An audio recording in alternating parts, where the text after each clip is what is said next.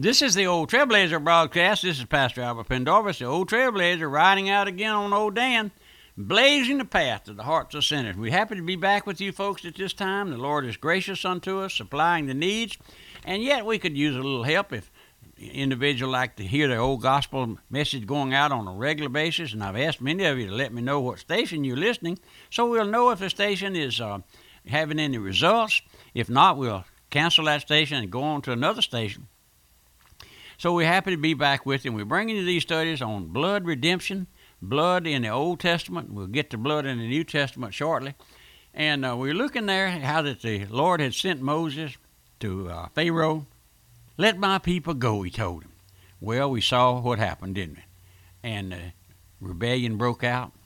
Uh, Pharaoh would not let the would not let them go. And then we uh, compare that to how the Lord dealing with a sinner telling Satan, "Let my let my individual go," and uh, Satan always uh, attempts to keep this keep you know you know if you're not saved, you're a child of Satan, and he doesn't want his children to get away. No, so he he begins to uh, convince you that the old trailblazer, that other pastors are not telling the truth, and that you can get by some way or another by this, that, and other. And then we have all of this uh, uh, easy believingism that's stuff has been watered down to where there's no substance there. And uh, but under that kind of preaching, uh, no sinner ever gets saved. I tell you, those three million Jews there in that uh, brick hills of Egypt were made to feel the lash of the taskmaster's rod, and they were made to feel and to know the bitterness of bondage, and they saw the judgments falling, and they knew, they knew that it could soon fall on them and the Lord began to break their rebellion and broke it uh, slowly till they come to admit their utter helplessness and hopelessness apart from the hope from Jehovah God. Now let me tell you something, my friend. You tell me you love the old trailblazer. You've been listening a long time and all of those things. But as long as there's one spark of rebellion in your heart, you won't ever get saved.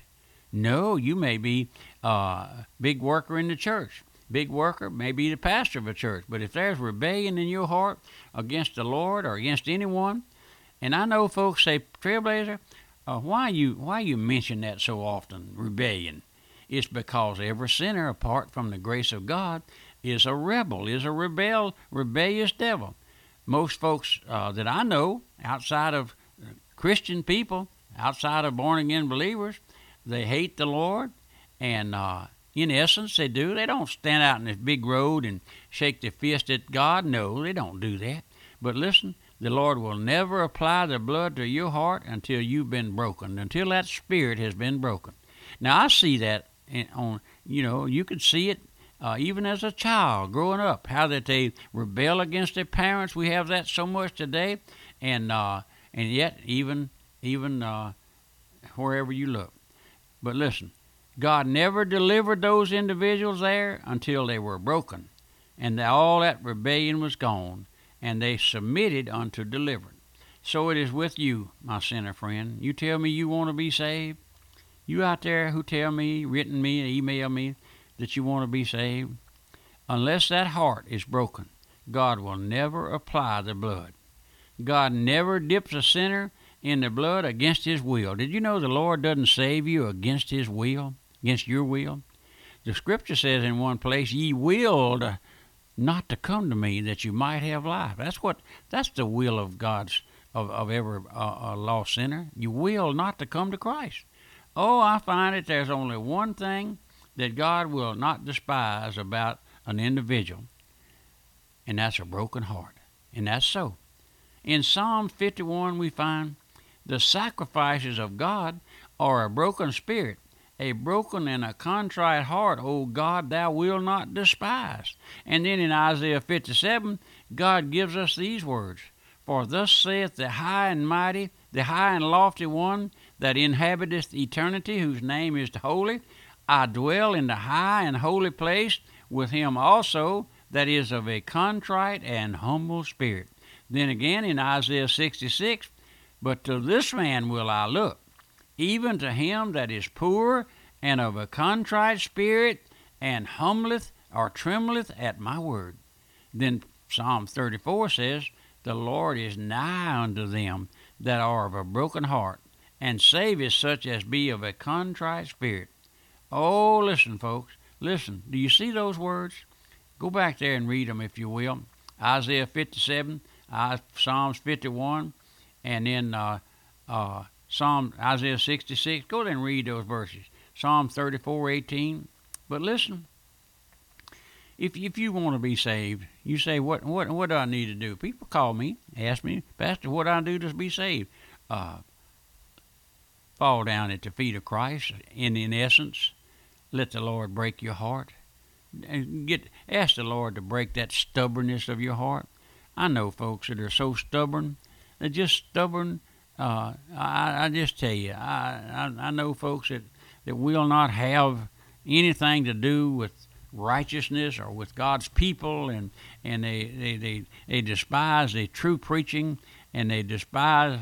I've seen I've seen men who walk out of the church and their fist doubled up with a with the demons seem like coming out of their eyeballs, just in rebellion against God.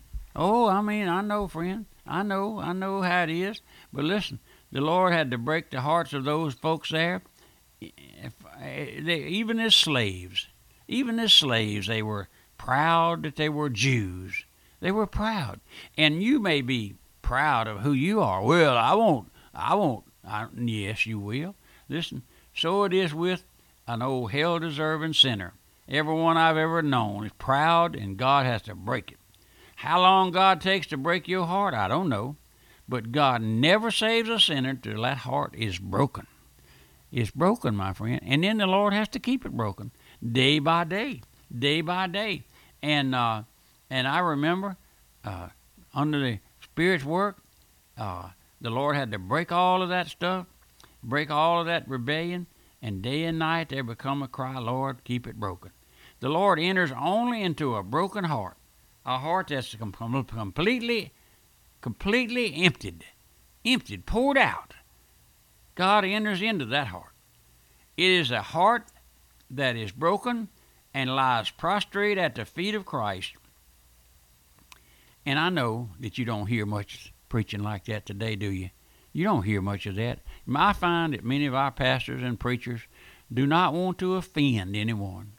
I've I've heard where evangelists would go into a certain area to preach a, a meeting, they call it, and the pastor would tell them, "Say now, all our folks are saved. You don't need to worry about that."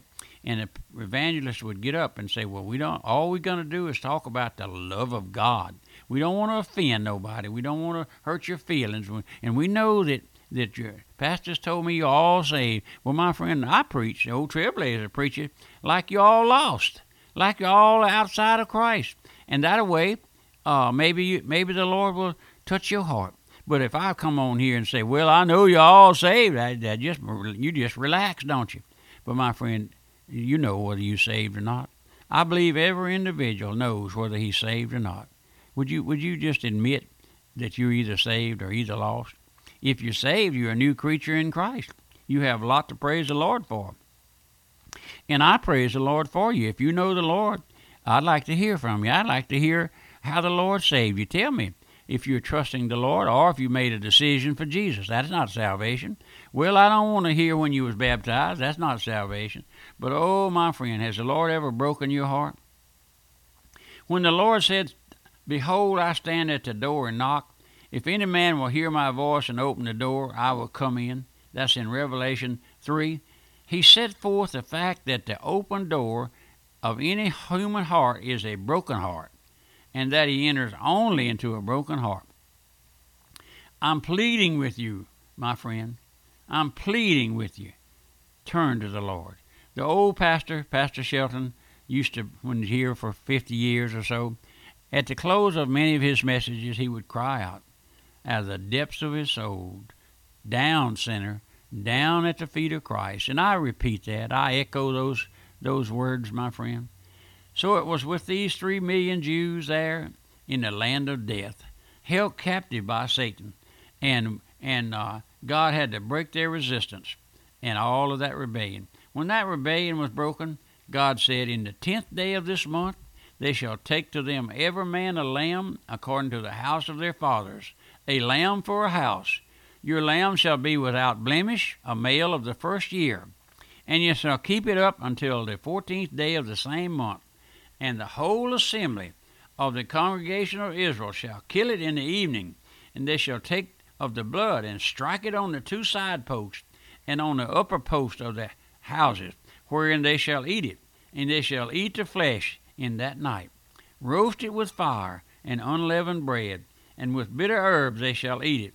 And thus, shall, thus they shall eat, with their loins girded, their shoes on their feet, their staff in their hand, and ye shall eat it in haste. It is the Lord's Passover. That's in Exodus 12, if you want to read that. Now, we didn't go into all of the plagues, but you can go back there and read those, those 10 plagues, how that day after day, time after time, the Lord uh, entreated Pharaoh through Moses and Aaron, and he, he would, he would uh, uh say, okay, and then he would turn his back.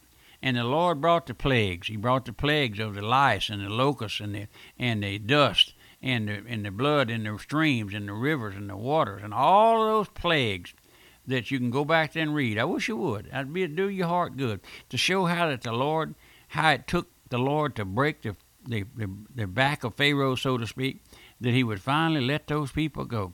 And that's exactly how he has to do of every sinner. All those things. I don't know what's in your heart that the Lord has to take away. I call it oftentimes the Lord has to tear it out of your heart some sort of rebellion against something or somebody, some kind of love of love of sin, some kind of covetousness. It may be covetousness.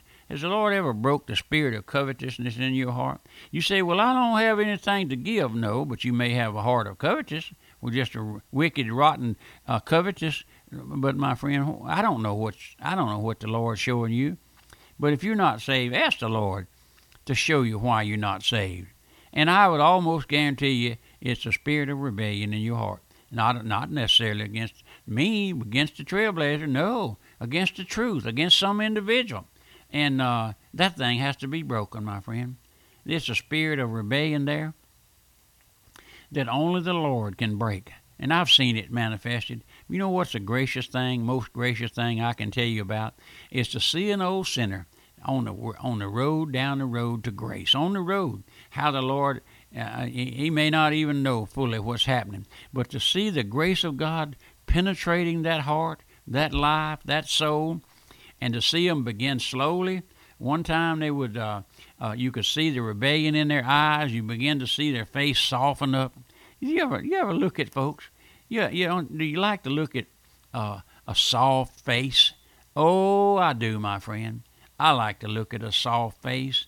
The Lord describes it as a little child, a spirit of a little child. You know, a little child don't know anything about hatred for no one. No, he's got a soft, smooth face and smiles readily and uh, appreciates everything you do for him. But my friend, an old wicked cuss, when you see that thing beginning to disappear, it's a gracious time. And I've seen it happen many, many times, and I praise the Lord for it. The Old Trailblazer running out of time. Remember my mailing address, the Old Trailblazer? Is Post Office Box 1810, Walker, Louisiana 70785. We're going to go on down the road, see how the Lord delivered these folk by blood, by blood. And uh, stay with me, if you will. Help me with the broadcast, and then go back and read those 10 plagues there in Exodus. And tell someone else about the broadcast. And if you'd like to give out good sound tracts, call me and write me. I'll send you a packet of good tracts to give out. And uh, until next time, this is the old Trailblazer. Goodbye and God bless you. If you missed part of today's broadcast or would like a recording, the Old Trailblazer broadcast is now available for download to your phone, to your iPad, or computer via podcast. Find out more about our podcast by visiting our website at radiomissions.org. That's radiomissions.org.